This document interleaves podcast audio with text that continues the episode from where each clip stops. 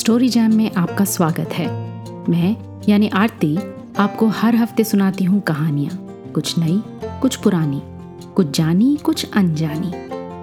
अगर ये पॉडकास्ट आपको पसंद है तो आप जहाँ भी सुन रहे हैं Spotify Amazon music Gaana Apple podcast वहाँ सब्सक्राइब ज़रूर करें। ताकि हर हफ़्ते, जब मैं नया एपिसोड बनाऊँ, आपको इत्तला मिल जाए। अगर आप स्टोरी जैम यूट्यूब पर सुनते हैं तो सब्सक्राइब के साथ साथ बने बेल आइकन को प्रेस करना ना भूलें।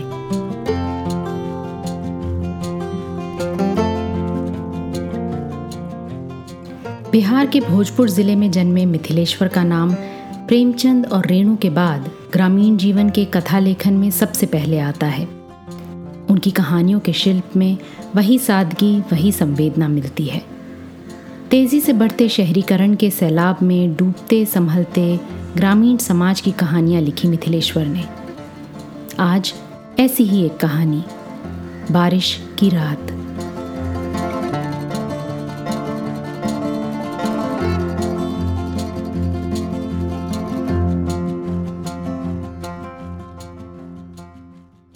आरा शहर, भादों का महीना, कृष्ण पक्ष की अंधेरी रात, जोरों की बारिश। हमेशा की भांति बिजली का गुल हो जाना। रात के गहराने और सूनेपन को और सघन भयावह बनाती बारिश की तेज आवाज़। अंधकार में डूबा शहर तथा अपने घर में सोए दुबके लोग। लेकिन सचदेव बाबू की आँखों में नींद नहीं। अपने आलिशान भवन के भीतर, अपने शयन कक्ष में बेहद आरामदायक बिस्तरे पर अपनी पत्नी के साथ लेटे थे वे। पर लेटने भर से नींद तो नहीं आती। नींद के लिए जैसी निश्चिंतता और बेफिक्री की ज़रूरत होती है, वो तो उनसे कोसों दूर थी। हालाँकि ये स्थिति सिर्फ़ सचदेव बाबू की ही नहीं थी। पूरे शहर पर खौफ का ये कहर था। आए दिन चोरी, लूट, हत्या, बलात्कार, राहजनी और अपहरण की घटनाओं ने लोगों को बेतरह भयभीत और असुरक्षित बना दिया था। कभी रातों में गुलजार रहने वाला उनका ये शहर अब शाम गहराते ही शमशानी सन्नाटे में तब्दील होने लगा था।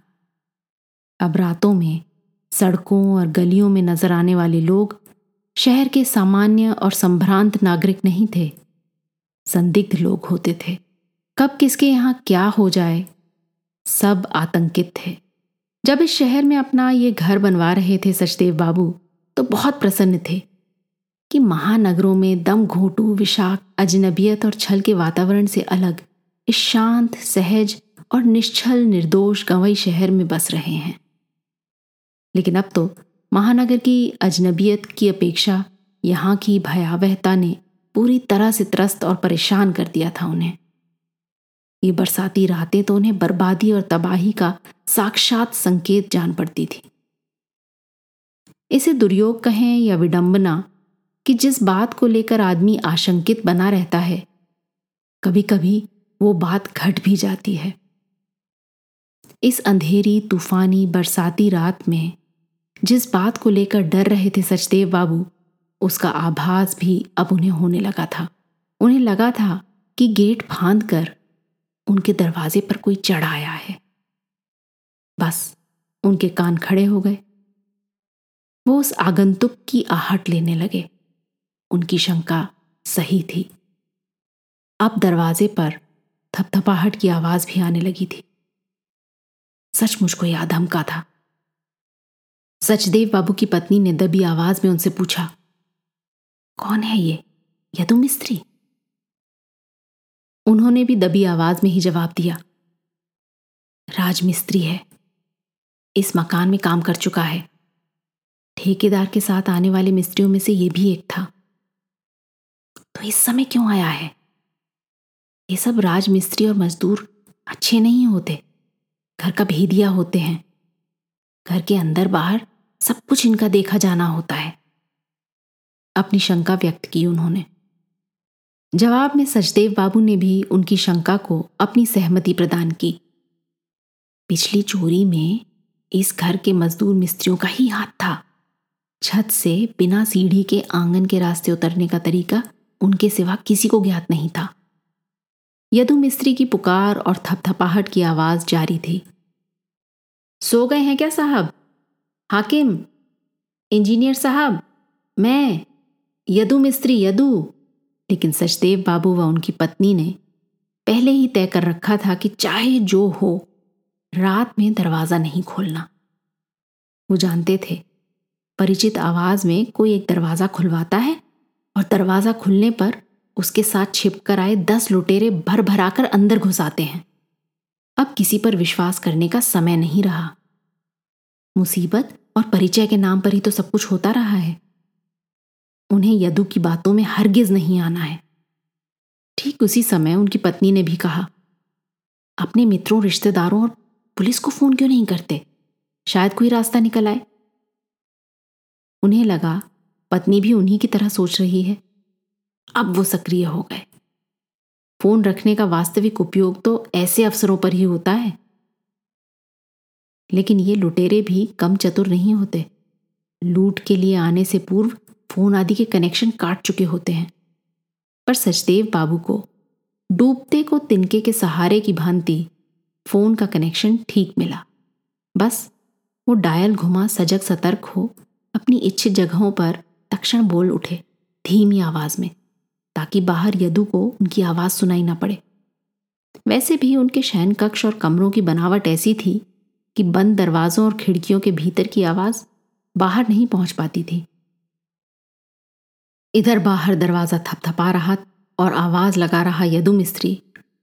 बारिश में पूरी तरह भीगा हुआ था। उसके कपड़े बदन से चिपक गए थे। और माथे के बेतरतीब बालों से पानी की बूंदें टप टप चू रही थीं। वो कुछ हाँफ भी रहा था। बारिश में भीगते और दौड़ते हुए वो यहाँ आया था। अपनी घरवाली को आज ही दोपहर अपने गाँव से यहाँ शहर के अस्पताल में लाया था। उसके पेट के दर्द का एकमात्र इलाज डॉक्टर ने ऑपरेशन बताया था। गाँव से जो पैसे लेकर वो चला था, वो तो चिकित्सक की मोटी फ़ीस और महँगी सुई दवाइयों में समाप्त हो गए थे। फ़िलहाल कुछ रुपयों की उसे सख्त आवश्यकता थी। गाँव जाकर रुपए लाने का समय भी उसके पास नहीं था। इस स्थिति में सहसा उसका ध्यान सचदेव बाबू की ओर चला आया था। सचदेव बाबू के मकान में लंबे समय तक काम कर चुका था वो। उनके मकान निर्माण के लिए उसे गाँव से बुलाया था ठेकेदार ने। शहर के मिस्त्रियों से ज़्यादा काम करता था वो। न्यू से लेकर छत ढलाई और प्लास्टर फिनिशिंग तक इस मकान में कर चुका था। इस घर की एक एक ईंट से वो परिचित था। कई जगह सचदेव बाबू जैसा चाहते थे, उनकी बात ठेकेदार नहीं समझ पाता था, लेकिन मिस्त्री होने के चलते वो जल्द ही समझ जाता था। ये देख सचदेव बाबू उस पर खुश हो उठते थे और ठेकेदार से कहते थे, इस मिस्त्री को यहाँ से मत हटाना, इसे काम की अच्छी जानकारी है और ये परिश्रमी भी है। त्योहारों पर वे अपनी ओर से उसे अक्सर बख्शीश भी दिया करते थे और लंच के लिए अपने खाने में से सब्ज़ी और अचार आदि उसे प्रदान करते रहते थे।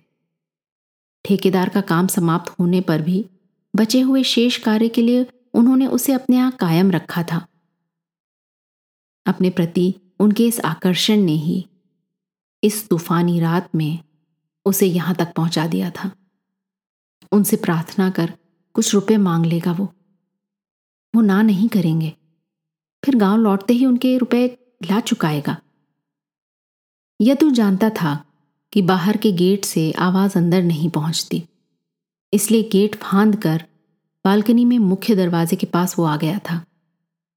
चूँकि सचदेव बाबू मिस्त्री मजदूरों के बीच बड़े साहब हाकिम और इंजीनियर साहब के नाम से ही विख्यात थे, इसलिए उसी नाम से वो आवाज़ लगाता जा रहा था। उसकी आवाज़ पहचानने के बाद सचदेव बाबू चुप नहीं रहेंगे। लेकिन कुछ देर तक, जब उनके यहाँ से कोई जवाब प्राप्त नहीं हुआ तो यदु को लगा कि डर गए सचदेव बाबू। ये बात वो जानता था कि परिचित आवाज़ में लूटपाट की घटनाओं से अब किसी को किसी पर भरोसा नहीं रहा। सचदेव बाबू के यहाँ आ रहा था वो, तब भी ये शंका उसके मन में थी। लेकिन अपने प्रति उनके आत्मीय एवं स्नेहपूर्ण व्यवहार को याद कर अपने मन की इस शंका को झटक दिया था उसने। सचदेव बाबू ऐसे नहीं हो सकते। अभी भी उसे इस बात का पूरा विश्वास था कि अगर उसकी आवाज़ पहचान लेंगे सचदेव बाबू तो अवश्य दरवाज़ा खोलकर सामने आ जाएँगे और उसकी मदद करेंगे। इसलिए दरवाज़ा थपथपाते और आवाज़ लगाते हुए वो डटा हुआ था। बीतते समय के दौरान अचानक तेज रोशनी बिखेरती हुई एक जीप सचदेव बाबू के दरवाजे आ लगी।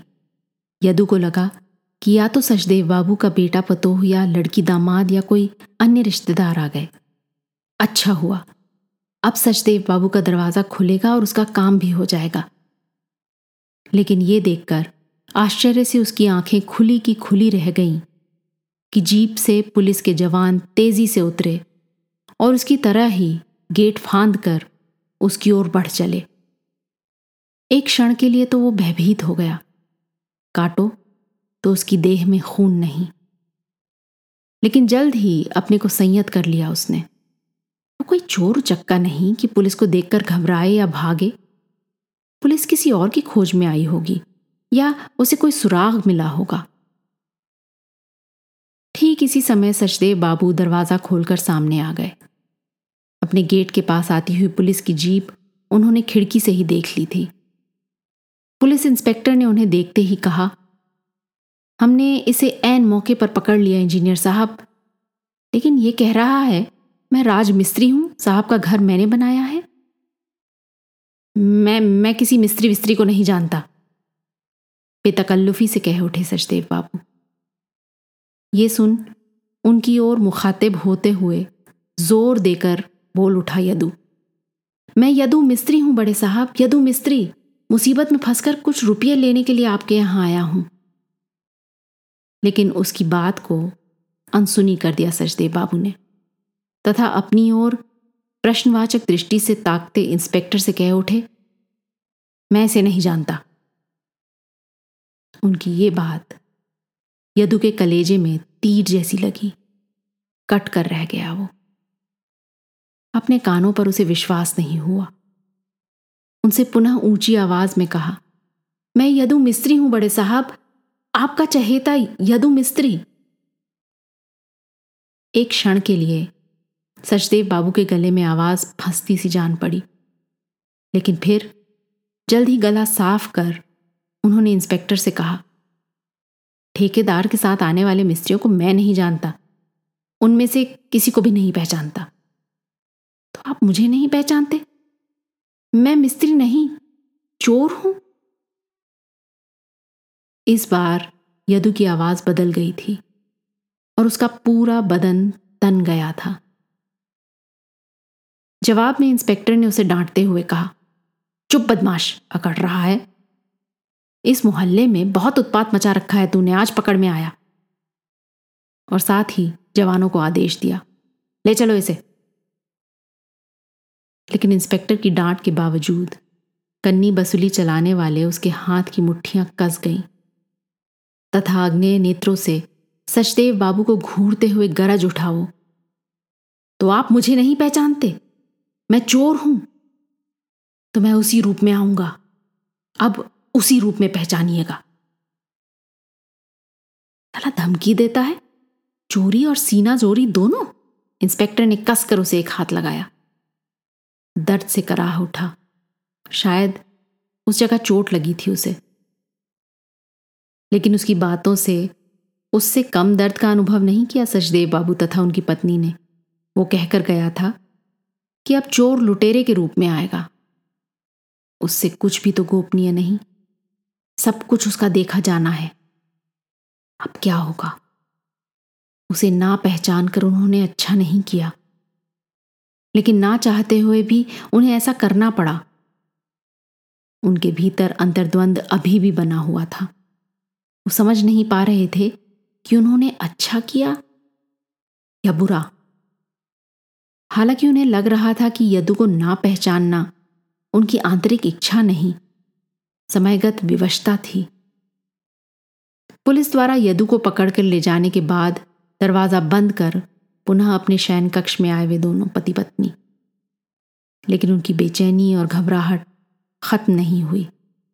अशांति और उद्विग्नता पूर्ववत बनी रही। अपने मन को शांत, सहज बनाने के लिए बिस्तर पर लेटकर वे पुनः सोने का उपक्रम करने लगे।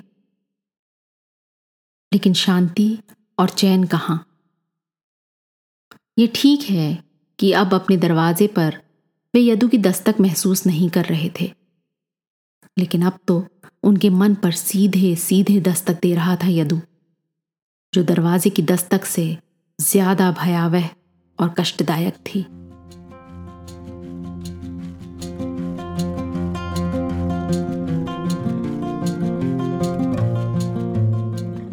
आज की कहानी आपको कैसी लगी, अपने कमेंट्स ज़रूर लिखिएगा। साथ ही सब्सक्राइब कीजिएगा। आपके फैमिली और फ्रेंड्स में आप जैसे ही कहानियों के शौकीन, कदरदान और हैं, उन्हें ये कहानी व्हाट्सएप पर फॉरवर्ड करें। अगली बार फिर मिलेंगे एक और कहानी, लेख या कविता के साथ। तब तक अलविदा।